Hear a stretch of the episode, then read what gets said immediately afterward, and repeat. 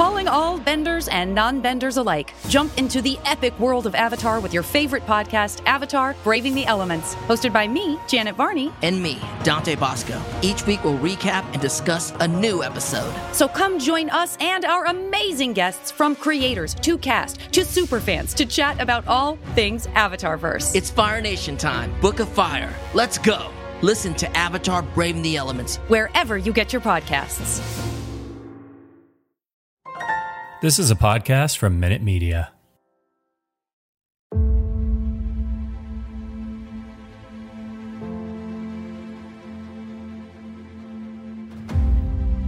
Welcome to Marvel Vision, a podcast about Marvel, the MCU, and right now, Eternals. I'm Alex. I'm Justin. And as mentioned, we're going to be talking about the new theatrical movie. Theatrical, theatrical only. So theatrical so theatrical, very like it was throwing a total temper tantrum when I got there, just way yeah. over the top. Eternals, drama. but. uh, came out on Friday, so if you haven't gotten to see it, we're definitely going to jump into spoilers and talk about a lot of that. So maybe wait the 45 days or so until it pops up on Disney Plus, then come back to this podcast. Oh, but in the meantime, it's directed by Chloe Zhao, who did Nomadland, among other things. Screenplay is by Chloe Zhao, Patrick Burleigh, Ryan Firpo, and Kaz Firpo, who I assume are either related or married or something like that. The Firpos. Story, the Firpos. The Firpos. The famous, the famous Firpos. Fur, the flying Firpos. The famous flying Did you ever Firpos. catch the yeah, oh, you ever catch they were so act? good on the trapeze. Well, that's the thing is they were up there with um, laptops, like writing feature films at the same time. Mm-hmm. They're catching each other.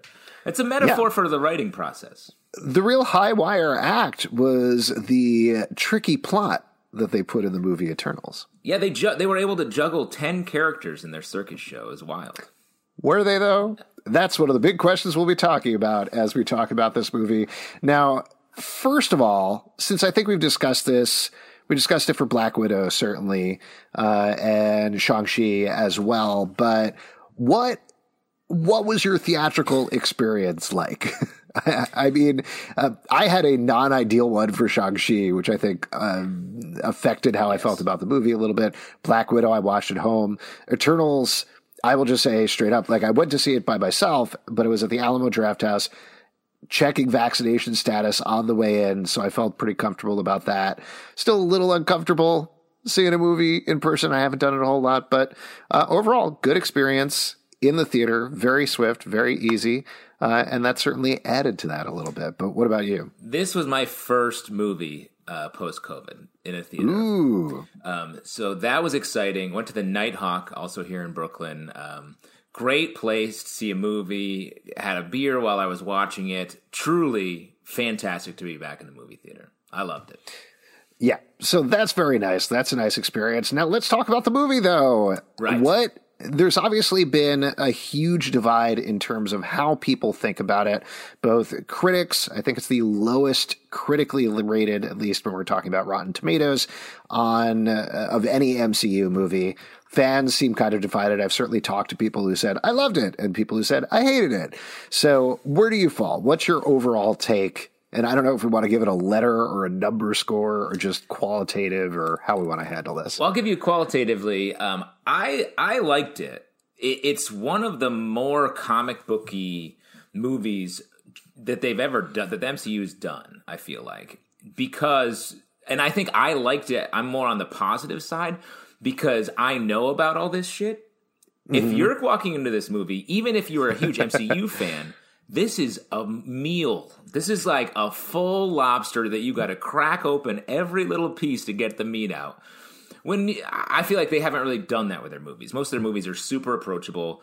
Even like uh, even Endgame and all that, like you can catch up with what's going on, and they walk you into it slowly, so you're sort of uh, slowly boiling to continue the lobster metaphor um, until you're loving it. You're loving the mm. boiling, and in this one, it was sort of like the text at the beginning. I was like, "Oh man, if you don't know about this, you're lost. You're lost yeah. here." It's I, am also on the positive end. I enjoyed it more than I thought it would, and part of that I do think came from probably low expectations, just hearing people, you know, scat, scattered readings of some reviews, not the full reviews, but just kind of like getting a sense of it. And also the fact that just the commercials, the CGI, the deviants looked awful in the commercials, yeah. like absolutely terrible. So seeing the movie as soon as they appeared, I felt a little better about it already because I was like, oh, okay, that was unfinished what they put out there. This looks a lot better for the most part on the big screen. So I was pretty happy about that.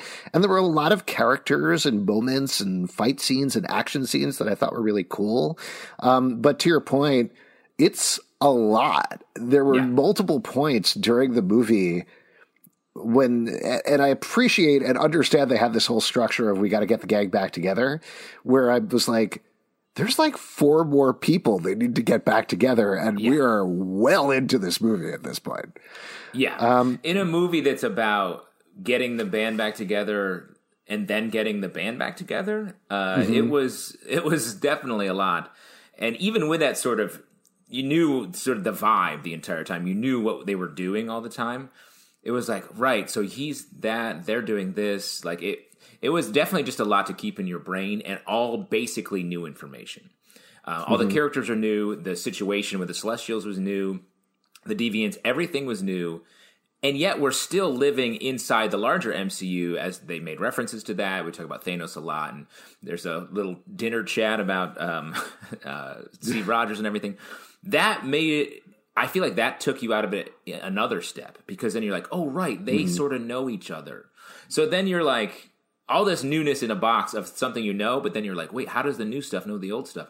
And then all of a sudden you're behind on what's happening in the action. So it was definitely just a lot to conceive uh, to conceive of in your head at one time, while also being like, this is fun.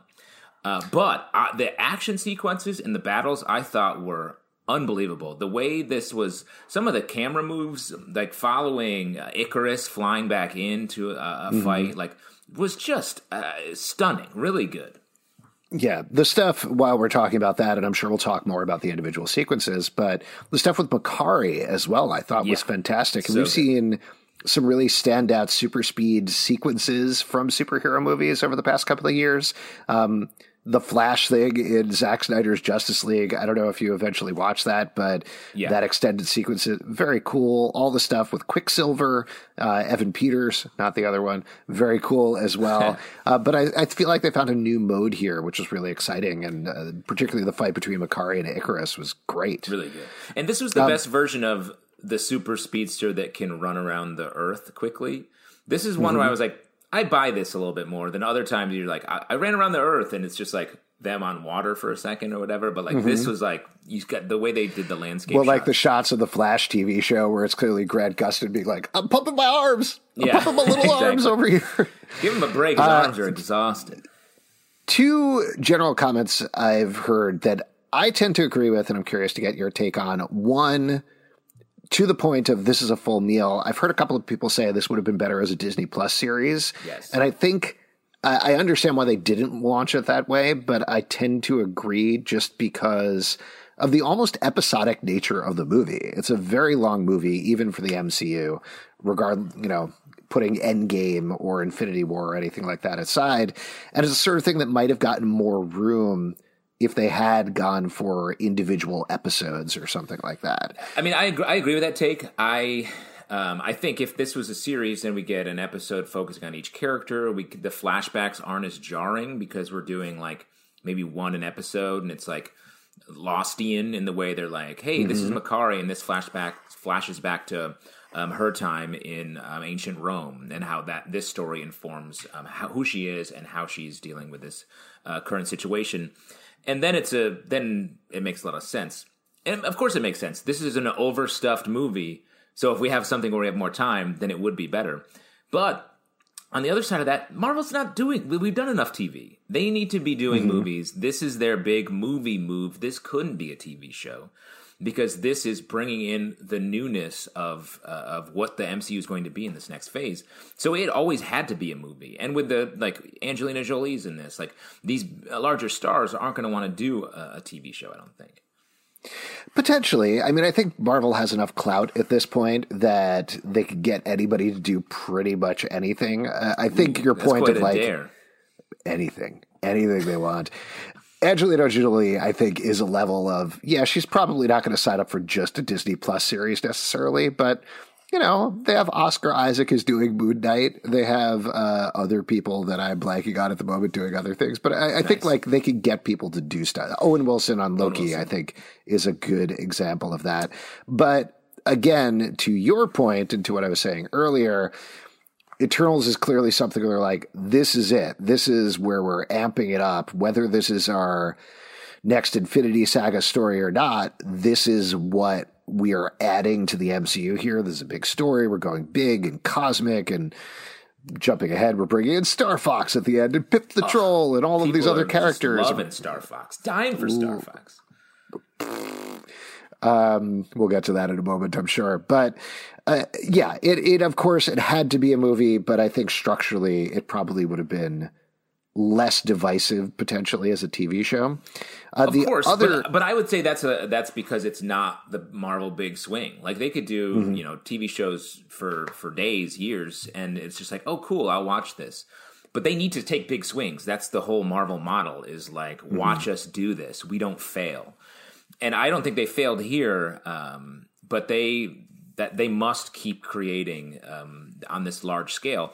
And I would also say that's another vote for why this is a movie. If this is a TV show, the effects and the the fight sequences and everything would not look as good. And I thought this yeah. was great, and only because it was a movie. Yeah, no, that's totally fair. Uh, the other thing, though, that I'll throw out at you, and I think this does get to the look a little bit, and this is even something that Chloe Zhao copped to, I saw a couple of people say, beyond the references, even, this is the most DC Marvel movie yet. And I I think that's another fair criticism, not criticism, of another fair note about this movie because frankly, my least favorite, and I think the part that worked the least was when it was more MCU, by which I mean when you had jokes. Like the jokes were maybe not great. Like they could have been plussed up a little bit of the movie potentially. And also just when they were talking about the MCU stuff, that didn't work as well for me as these are gods who have been living as humans and then they have to realize, okay, what are they now? Which is a very right. DC thing to do down to Ikaris pretty much straight up being Superman for the most part. And while we're talking about that, I one of the weirdest things in the movie were the two references to DC heroes. Yes. That was so weird and felt like such a Marvel flex. Mm-hmm. Like we are so not threatened by anything that you're doing that we will reference your characters in our movies and we don't give a shit. And like I, why else would they do that? The Alfred Batman thing, I was like, that was even weirder. It doesn't. That's not what that what uh, Karun was to uh, to Kumail's character to to Kingo. Like, so it was sort of just like a reference for reference's sake. And the Superman one felt like I was like, oh, that's right. That I see someone saying that. I'm like, wait, why would they say that in this movie? Yeah, I I would venture a guess. I don't think that bothers the regular person because everybody thinks everything is all the same anyway, even after years of Marvel movies.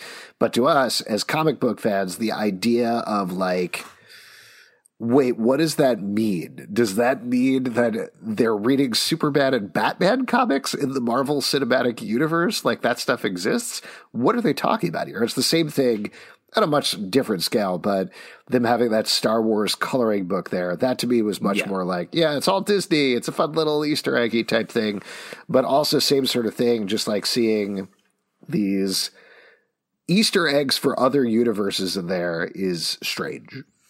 It's, yeah.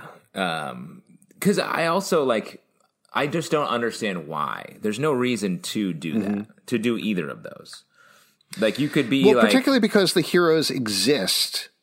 There are heroes that exist in, uh, in the Marvel universe. You know, I don't know if there's an analog necessarily for Batman and Alfred, but you could talk about like, you'd be like, oh, you're like the Happy Hogan to his Tony Stark. That's basically the same thing, right? True. That would have been weird too. uh, as if someone's like casually referencing Happy Hogan. Um, but I guess I, the Superman one to me is sort of like it was meant to be like a, a hero we admire, Superman, a fictional hero. When it's just like, why not reference Iron Man? Sort of mm-hmm. your Superman, I guess. Who and then you're then it is talking. It's tying it further to the MCU and referencing like Iron Man's gone, and they're like needing a new Iron Man, and then maybe people are looking up to this guy to Ikaris and being like, "You're the new." Like there was a way to tie it into the whole mythology of the universe, but instead it was just like this sort of arch, like I don't have a cape, like weird, weird thing. It's this movie to me, and I know I said this earlier with the humor thing, but this movie actually worked much better for me when they were not trying to be funny, like when they Oh, were not doing jokes, yeah. because these are very serious characters across the board. Um, the thing that I was mentioning earlier, and I don't know if uh, folks listening have read this interview, but Chloe Zhao actually said that at least when it comes to Ikaris, she was very inspired by Man of Steel. Like she looked at that and liked the look of that movie, their hum- humanistic take towards Superman, and that sort of at least where she started in terms of Ikaris. People have taken that as like, yes, I think Zack Snyder is the blueprint was trending on Twitter for a little while because people were like, Zack Snyder informed this movie. Uh, Eternals is basically a Zack Snyder movie, which is weird because I think the same people two days earlier were like, well, Eternals sucks because it's a Marvel movie. And now they're like, it's great because it's a Zack Snyder movie. Right. But whatever. That's, that's far afield. My point being that I think like clearly she did take some of that muted color palette across the board, that more realistic look in locations and that more human take towards Superman. Uh, and I think it works. And You specifically the look of how his eye blasts went, his body uh, composition when he was using his powers. F- I was like, oh, that's very Superman, very Man Yeah. of Steel. Should we jump in and talk about some of the specific characters while we're going there? Yeah. We can kind of run down and talk about what we thought about them. Uh, starting, why don't we start with Cersei, sort of the surprise star of the movie here? I thought she was great. I love Gemma Yeah. Chan's uh, performance. I thought she was really, really good. And even if it's not Cersei from the comics at all, I was okay with it. Yeah, uh, it definitely. I was like, oh, this is not at all related to the comic book character, just across the board. Um, but I, especially the moments in in the flashback, and we didn't get a lot in the present day because they were just in dire circumstances at all times. But when she was sort of like happy, I was like, oh, she's really great. Um, and I wish we had more of that. I mean, I think that's uh, across the board. I would just wish we saw more of uh, an emotional range, or we just these characters we were able to like have fun with these characters at the same time. I think that's what so much of the humor in the MCU is about. Like, look, we're all having fun here, and then we love the character, and then we follow them as they do battle for all of humanity or whatever. And in this, because as we learn, they're robots, tech sort of, and they feel emotionless. They grow m- less emotional as the plot heightens when we expect them to be more emotional. So it just uh, the story and the emotional arcs of these characters was hard to enjoy as much, and that's true of her character. But but to your point, I I, do think the performance was great, and I like the character, especially my prediction that of all the characters, there are two from this movie that I think we will see more of, or the most of in in the future. Cersei and Dane, right? Or are you talking about another? Yeah, I mean there there has to be a version of the script out there that had more of Kit Harington's Dane Whitman in there because it is weird that he's like so important to the beginning. They're like, "Well, see you later," and then at the end of the movie, he's like, "Oh, by the way, I have these big secrets uh, to tell you about."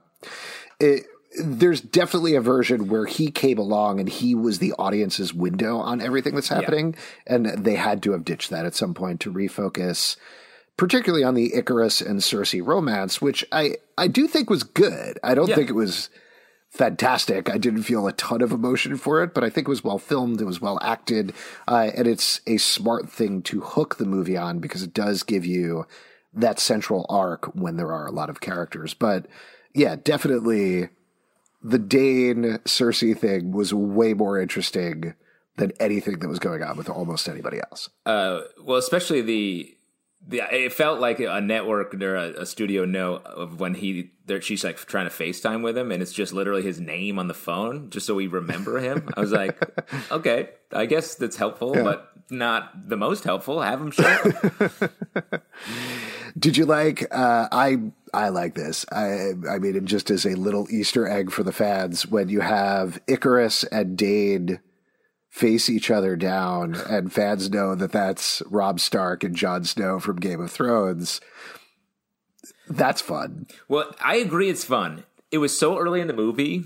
Totally. And we, we didn't know the characters of of Eternals at all, and I was like, "Oh, that's just Jon Snow and Robb Stark talking to each other." So I actually, I wish they'd waited later so, so we knew who these characters were, so we could enjoy it on a non-meta level. Because I feel like the Hmm. way we enjoyed that was like, I know these pop culture references now. And that that's a, another barrier to enjoying the movie when it's like this is like an Entertainment Weekly cover, not a scene in a Marvel movie that I'm trying to watch. No, you're totally right. And I think that comes down to that the weird place that Dane has in the movie where he's not necessary. Like he's not necessary at all. Um, maybe he was at one point, but really they're basically like, oh, Eric Ikaris is here. Okay, we're going to go with him. Goodbye. And Yeah. that's it. And it was I it struck me as weird how down with uh Cersei being an immortal uh being he was and how very into all of the sort of supernatural MCU world he was. And it makes sense at the end because he is part of it. But B maybe as a larger idea everyone in the world is more open to events happening. There's so many things happening in the MCU Earth that now maybe everyone's just like, yeah, you're magic. Your friends are this, and like that's. I thought that was a cool. It was a cool way to play it. I hope that is a thing, and I certainly felt that too, because one of the most annoying parts of any movie is like, whoa, what? Sorcery's real. What are we gonna do? Whoa! And then coming around to that, let's just move past that. You know, half the world's population disappeared and then came back. I think, and we, everybody seems to know about this Thanos attack. They know Thanos' name. They know exactly what happened. This is a matter of public record. So they know that there are alien armadas out there. Uh, pretty soon they're probably going to know about multiverses and things. So Yeah. just roll with it, man. Just roll with it, Earth. Now that you have a new face island um, in the Indian Ocean at the end of this movie. I did like that too. That, that was a fun visual. And I feel like a little bit of a shout out to the current Yeah. Avengers status quo where they live in a celestial who's been frozen. So Yeah. not exactly the same thing, but pretty close. I'd be getting real estate on that big old celestial Mm-hmm. face. Yes. I, and we probably, because this is also one of my least favorite things to do, but we probably, there was a brief moment where I was like, good, a good quarter of that celestial came out. At this point, based on what you told me earlier, the earth is gone. Like this is not something that you actually stopped. Instead, there was some light waves on the beach and that was pretty much it. I was thinking that as well, and not quite sure. I know visually why they wanted to do it that way, but I was like, you just made a big deal about this Earth being busted. Like an, it's like if a, a chicken's coming out of an egg, and you're you're not you don't have the egg anymore. Once the thing is, you've made eggs before, it's over. Once you Yeah. get the yolk out, it's over. Let's talk about Ikaris just because we chatted about him a little bit. What did you think about Richard Madden as Ikaris? Um, I, I liked his performance. Um, I liked him. He did he did a good job of. I was suspicious of him a little bit, like uh, without being having full alarms going off. So it made for like even though the re- reveal was delayed to the, literally the last moment. Um, Like we could have gotten it a little bit earlier, I think, because it was weird that he was like, "I'm not going to let you do this." He admits that he killed uh, killed Ajax, and then he's like, and now I'm going to sit here for a minute while you guys figure out how to beat me. It, it just made for like everything was compressed to the point where I was like, oh, if you were gone for more of the movie, I would like your return a lot better. Yes. Yeah, I agree on that. Uh, that said, I liked the plot twists a lot. Yeah. They felt very natural retroactively with the information that we had, both when Cersei gets the whole download from uh, the Celestial about who they really are and what their history is and their mission. I thought that was very well done, and I enjoyed all the twists there. But I think ultimately, the Ikaris twist didn't 100% work for me just based on the information that we had before, but at the same time, I still liked where it led the movie towards the end, even though it meant that there was a lot of stuff going on in the finale. I think ultimately it was really well balanced in terms of the Athena versus Deviant fight, Ikaris fighting pretty much everybody else, Cersei trying to stop the Celestial. I think they did a good job, and that's not that's not easy to do to balance that many elements at that point in the movie. Yeah, I agree. And there was a, a, moment when Ikaris is fighting on the beach and then the deviant shows up. I was like, oh, this is too much happening right now. Um, but I thought the way they split it and made it about Thena's fight um, uh, was great. Really capitalized yeah. on that emotional story there, and her finishing move on the deviant was very cool. Yes. I mean, we could move over and talk about her then because I was really surprised about the way they did Thena, Angelina Jolie's role in the movie, and the fact that she was broken for so much of it. It that ended up being a lot more emotional for me, I think, than a lot of the other stuff. I think she did it really well. I was kind of expecting her just be this badass, maybe the person who goes bad and, you know, teams up with the deviants or something like that, yeah. because that's sort of what you expect from her as an actress. But having her as this person with her mind broken, I think you forget that's part of what Angelina Jolie does really well, going all the way back to Girl Interrupted. Mm, and the yes. fact that they brought her Hero back to that yeah, there you go. I, I thought it was really good, and I enjoyed it. How how'd you feel? I liked it a lot too. I especially like that they had the sort of solution to the fighting problem of her giving up her memory, and then they they didn't do it. They let her be. They let her be make the choice that she didn't want to do that, and then let her be messed up in that way for the entire movie, and it, it worked. I, I thought it was. I agree. It was one of the best arcs I thought of the of the movie. Yeah. Um, that all said, even though she got a lot of time, I didn't really feel a lot from Gilgamesh. Um, I liked him. I liked watching him, but he was one of the characters that I sort of felt like we got the least from because he was putting everything into Thena instead of us finding more about him. Yeah, and I also think the times when we were with him, it was like bit time to do bits and uh, mm-hmm. make jokes, and that was sort of not a great part of the movie each time that happened. Um, there were a couple funny moments uh, for sure, but uh, it definitely kept a barrier up between us and, and him as a character. Yeah. Uh, let's very carefully move on to our Fred Kumail Nanjiani yeah. as Kingo. Um, I thought it was good. That's all. That's what I'll say. I thought Definitely. it was funny. And let me yeah. say, there's been much discussed about how he got jacked for this movie. But when we cut to the Bollywood scene, I was like, Jesus, his biceps are so big. Huge. I was like, you didn't even need to do this much, Kumail. Yeah. Um, but no, great. I mean, I do think he was much more effective as sort of a comedy driver in the moments because it was the, thing that Kumail does naturally as an actor very well is play that sort of. I just have one last little joke question to throw onto a scene, and the characters being real about it as opposed to a character trying to be funny and I thought that was really effective in a movie that was very like religious uh, in its sort of themes mm-hmm. and everything. To make that hard turn into like I'm wearing a baby costume while funny, I was like, this is confusing. Kumail's joke lines felt like as little tags on scenes, and his relationship with um, his his assistant, I thought was really fun. That said, it was weird that he disappeared for the entire finale. I'm not yes. quite sure why that happened or what that choice was. And I realized while it was happening at the time, but sort of pushed it aside because so many things were happening. But when he popped up at the end, he was like, Well, we really beat them guys. I was like, What? Where were you? Yeah. What happened there? That was weird because to me, it felt like something that was so weird. There was probably a production reason for it. Um, maybe. I don't know.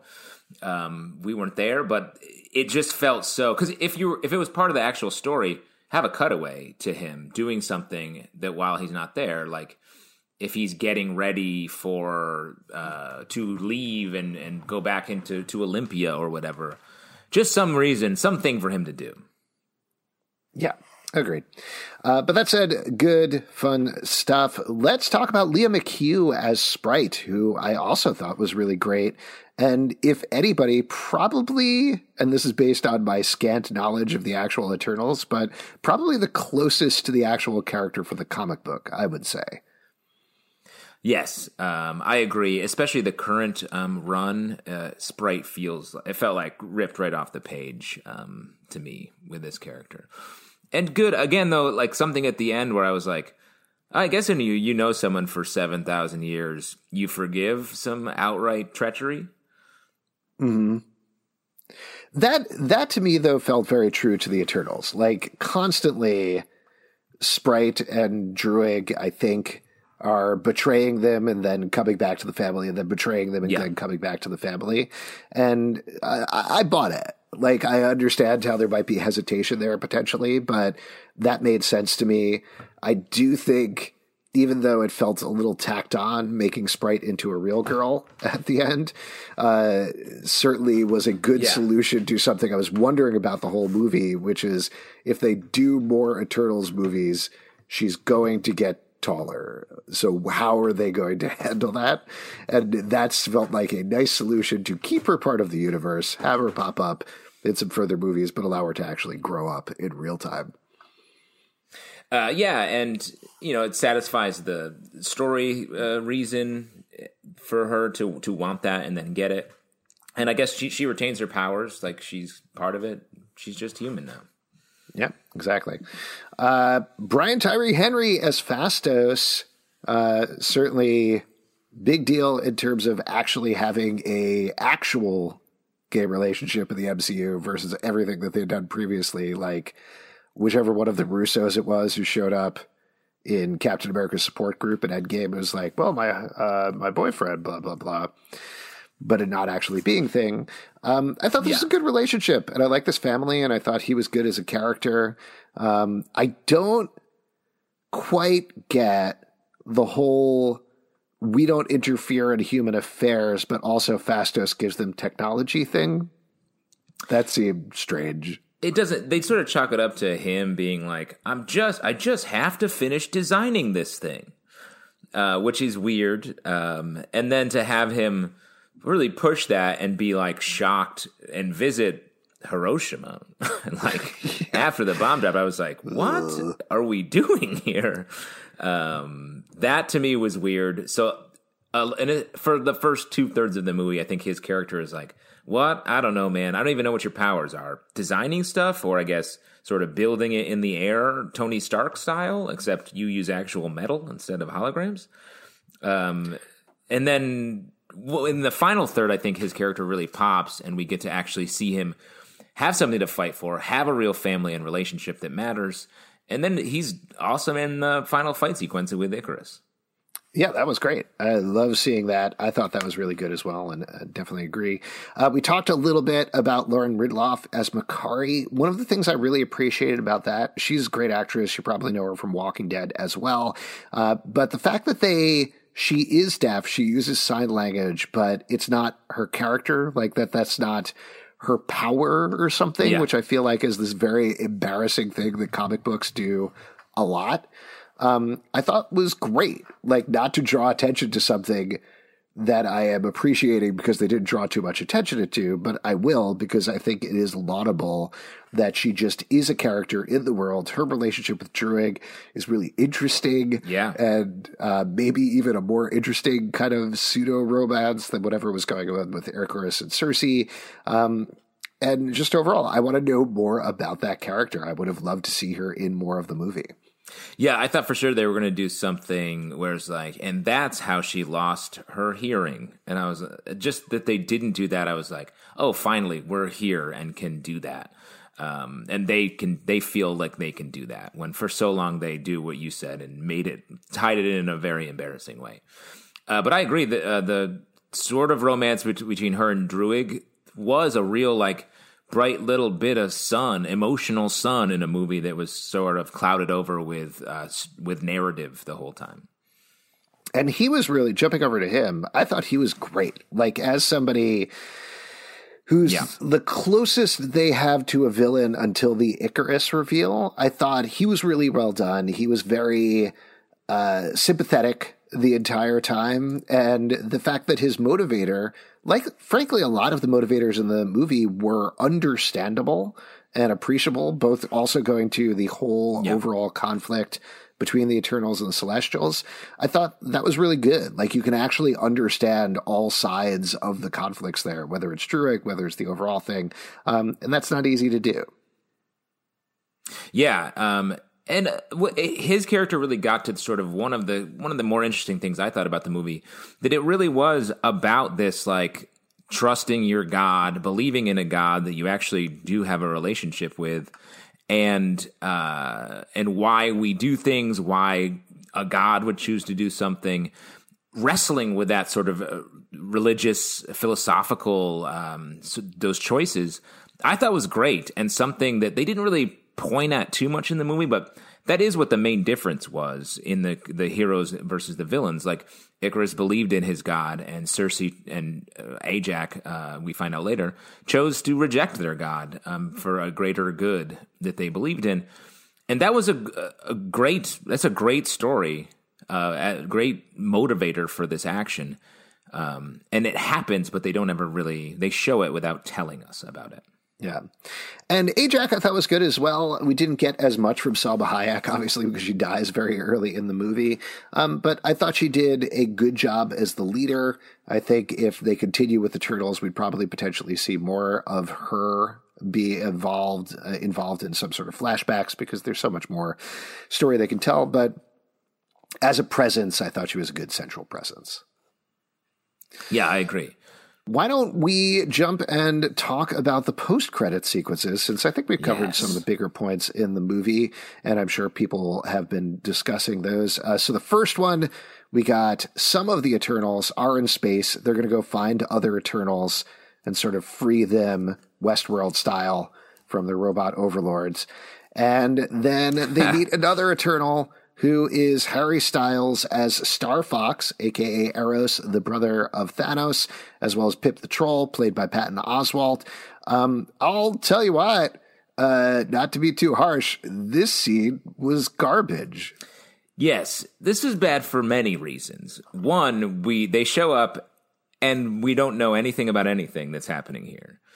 Uh, to the point where I was like, this is just a way to show that you have Harry Styles here. Yeah. There's no other reason to do it. And I didn't know that that was Harry Styles when I saw it. I was like, who is this that they did this for? Because I don't know uh, or care about it really.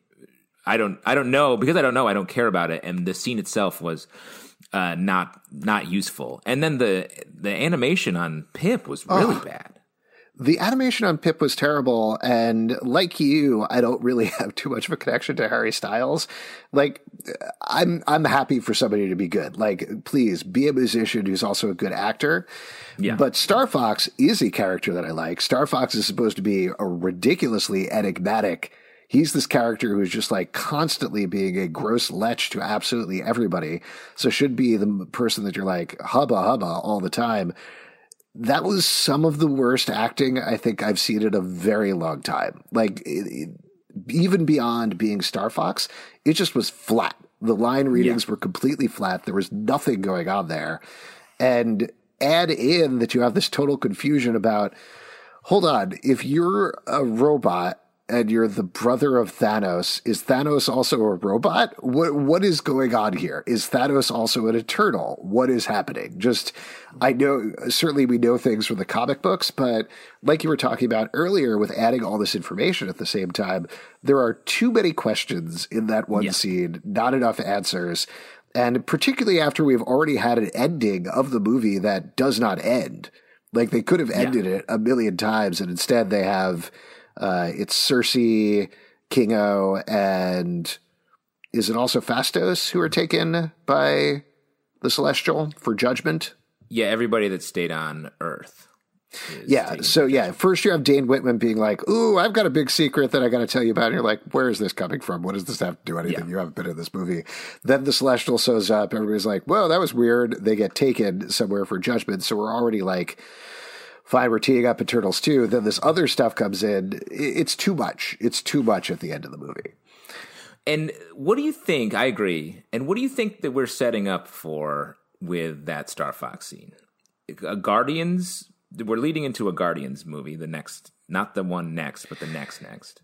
I think that has to be maybe it's showing up in Guardians 3 potentially. Like they're certainly ending whatever the Guardians trilogy is, but I tend to think that's all set up for Eternals 2 more than anything. See, is there going to be an Eternals two? Wasn't there um, some news on like, yeah, we don't need to do Eternals two? I think they were kind of hedging their bets based on how well it did this weekend, and it did. We're taping this Sunday night, uh, Sunday afternoon, excuse me, and it did fine. Like it Yeah. did totally fine at the box office, critically, fan wise. Like we talked about, a little bit mixed, but it's a Marvel movie. It'll continue to do fine worldwide. It'll Yeah. do great on Disney Plus.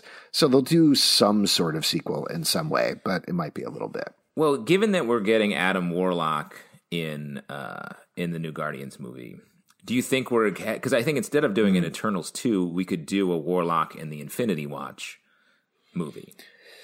Yeah, potentially we could have something like that. I don't think we're going to see a Disney Plus series necessarily, but it could also be since Thor Ragnarok at least partially seems to be a Guardians of the Galaxy movie. We could see Guardians of the Galaxy partially be an Eternals movie.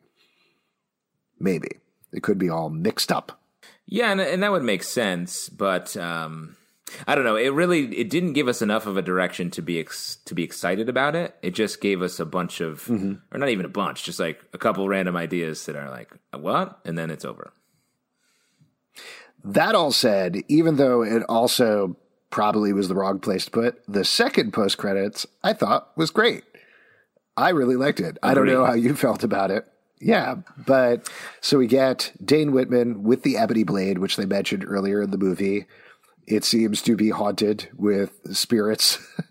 and what's the exact Yeah. deal? Because I always kind of forget. Like he needs to kill people with the blade, right? Um, it's yes, and the, the I think it's his uncle had done- had been bad, had been an evil Black Knight, and the idea is that Blade is passed on to him so that he can do, try to do good with it, but it's a curse. Um, so he's I think compelled to seek vengeance, maybe, or to like right wrongs uh, and kill the bad side of of whatever the crime was. Well, and I think if it spills blood, it starts to go terribly wrong, is what happens. Like it sort of starts to infect him with this evil, if I remember correctly. But whatever it is, I thought that was really well done. And then there's the big thing, and I can't believe Pete, our other co host, is not here to talk about this, but there's these voice at the end who says, um, Are you sure you want to do that, Mr. Whitman? And that is Mahershala Ali as Blade um, who they clearly called up and they're like, "Hey, can you record this line? I know you can't come into the studio to film this." Uh, yeah, it was a weird bit of ADR at the end there, but um, to your point, that was the exciting part of the end. And I, what do you think? Are we headed to a Disney Plus series following Dane? Um, maybe I think we could see something like that. Or my first thought when I heard Blade's voice there was getting some sort of like. I don't know, Midnight Suns or Marvel Knights or something like that movie potentially. Like you've already got a Moon Knight se- series coming, so they could potentially even show up in the Moon Knight series. But I tend to think more like Moon Knight series, and then you kick that in. So you have Moon Knight, you got Black Knight, you got Night Knight, you got uh, Night Nurse, maybe a couple of other Night- characters. Good there. night, Moon. Good, mhm, Yeah, Good Night Moon. yeah. The most dangerous villain in the Marvel Yeah. universe. Mittens, Uh. And Blade, you know, just whatever you have these like dark heroes teaming up for something. So maybe you even have, maybe even that's the Dark Avengers movie and they take that name and throw it on there instead of the villains, you know? I mean, that's fun. Um, I do think saving the Dark Avengers for a that type of storyline would be good. We talked about that as maybe being a potential move for the next MCU phase. Um, but I do think Midnight Suns having just like the uh, the the dark underbelly of the Marvel universe, where these character everything's horrifying, I think is a a great direction to go in. Yeah, absolutely. And honestly, it's the sort of thing I hesitate to even say this, but given the super weird end credit sequence for Venom 2, where they seem to imply that Venom is now in the MCU in some way, throw Venom in there. People lose their minds. You have Venom, Wow. Black Knight, and uh, Blade all teaming up. Great. That's fun. I mean, that would be cool. What's the this dance that Marvel and Sony are doing? Like, what's going to happen here? How's that going to end? I, I don't well? know. it's the Dave, gonna what, you got well. Morbius? Are we going to be talking about Morbius for the next five years? Oh God, I hope not. I but I think like I mean this is getting far afield from Eternals, but I think Sony is just kind of playing this game of chicken with Marvel is what it feels like, where they're like, yeah, we'll do, yeah, we'll do some stuff. You can't stop us from doing this stuff. Here we go. And eventually, either Marvel is going to have to ditch them or contradict them or embrace it in some way. Like they're certainly coasting on the Marvel name at this point because I don't think even the people who like it aren't like, yes, Venom 2 is the same level of its quality as the rest of the MCU movies. I mean, yes, but I would also say like Sony's like the underdog team that keeps scoring touchdowns. That's when true. they're like they they like nobody thinks these movies are going to do well, and it keeps being like, wow, I can't believe Venom worked. I can't believe Venom Two is working. Morbius, no way that's going to work. If that's a hit too, it's like, what are you? What are we doing here? Yeah, they're doing go. it in their own way. There we go. Maybe we'll see Morbius versus Eternals on the big screen in three years. I think that would be great. Morbius versus Blade writes yeah. itself. Before we wrap up here, any final thoughts on Eternals? Any things you want to call out that you thought were interesting in particular?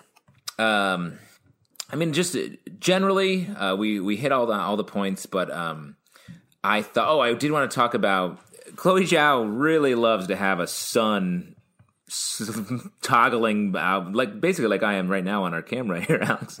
Uh, a sun behind the actor that pops out every good, once in a while when they're talking.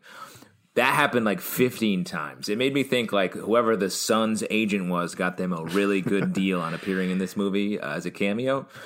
Um, so that I thought was like almost like a signature on every scene that included it from Chloe Zhao. The other thing, though, a lot of the fights were in like magic hour or in low light or in all these things, and I just thought that was a different. The whole the whole look of the movie was something we haven't really seen in um, in an MCU mm-hmm. movie. There was a sex scene, um, a lot of look much more like handheld close up shots. Yes, you're very generously calling it a sex scene. It's two people who may or may not have been wearing shirts lying on top of each other. The, while that was going on, the only thing I could think about was somebody on the phone right off camera being like, "So how many how many grunts and thrusts are we allowed to do?" Well, but none, none of them. All right, hundred percent. But they that's why there hasn't been one yet. No, I know, and it's fine. Like they did what they had to do. They did what they could do there, but um, I I don't think it's like open the window to some raunchy sex scenes in the next. No, Avengers I'm not saying it is, but I will like say you know? it's different, and that's that's sort of one big thing about this movie is it's a different mm-hmm. Marvel movie. Totally. They're absolutely trying to push the envelope. The other thing, not to be overly critical because there's no way I could do this, this that well, but I saw somebody note that Chloe Zhao probably made uh, the best looking MCU movie, right. and this is the worst Chloe Zhao movie. And I yeah. think that's probably correct. Just also in terms of the look, like, like you were saying, it, it, to me, it felt like it kept jumping yeah. back and forth between these looks sometimes. And I don't know if that came in the editing or what was going on, but you watch something like Nomadland, which is stunningly gorgeous throughout and consistent and incredible to just to look at on a, on that basis alone. And here, sometimes it felt like it was filmed in MCU house style. Sometimes it felt like Chloe Zhao was filming it. Maybe that's because of the way the second unit was filming stuff versus her specifically directing stuff. I don't know. Uh, but then there's also things where it's like, and this is my own prejudice is probably the wrong word, but certainly the way that I'm viewing this stuff, where her stuff looks gorgeous, but also it's the sort of thing that they've been able to accomplish through CGI on Marvel movies. So it didn't actually feel that different sometimes when I was watching it, you know, which is unfair. But that's wow, what it you're is. a full meta verse guy, huh? Absolutely. all all cannot cannot wait to work in the metaverse. It's going to be so great to have business meetings there as a robot. Oh yeah, finally. I want to not know if I'm talking to a human uh, for the first time. I might not be. I might be a hologram. I mean, I agree with you. It is a little. Um, it's not consistent throughout, but I, I think that's just you can't shoot uh, like just a naturalistic camera look and then do a bunch of very intense CGI stuff handheld. Sure. Like you can't. It's just not possible to to do that without really working toward it. And I think sometimes it really worked, and other times it was like the work was sort of uh, we were seeing the scaffolding of it, mm-hmm. um, trying to be something that was much harder to pull off than maybe they thought, or or just it is just hard. Um, yeah. But uh, I do think I do give them credit for for doing new stuff, and, and uh, this movie was very new in relation to other MCU movies, and they had some hits, uh, they had some misses, but if we're calling this the beginning of the next phase.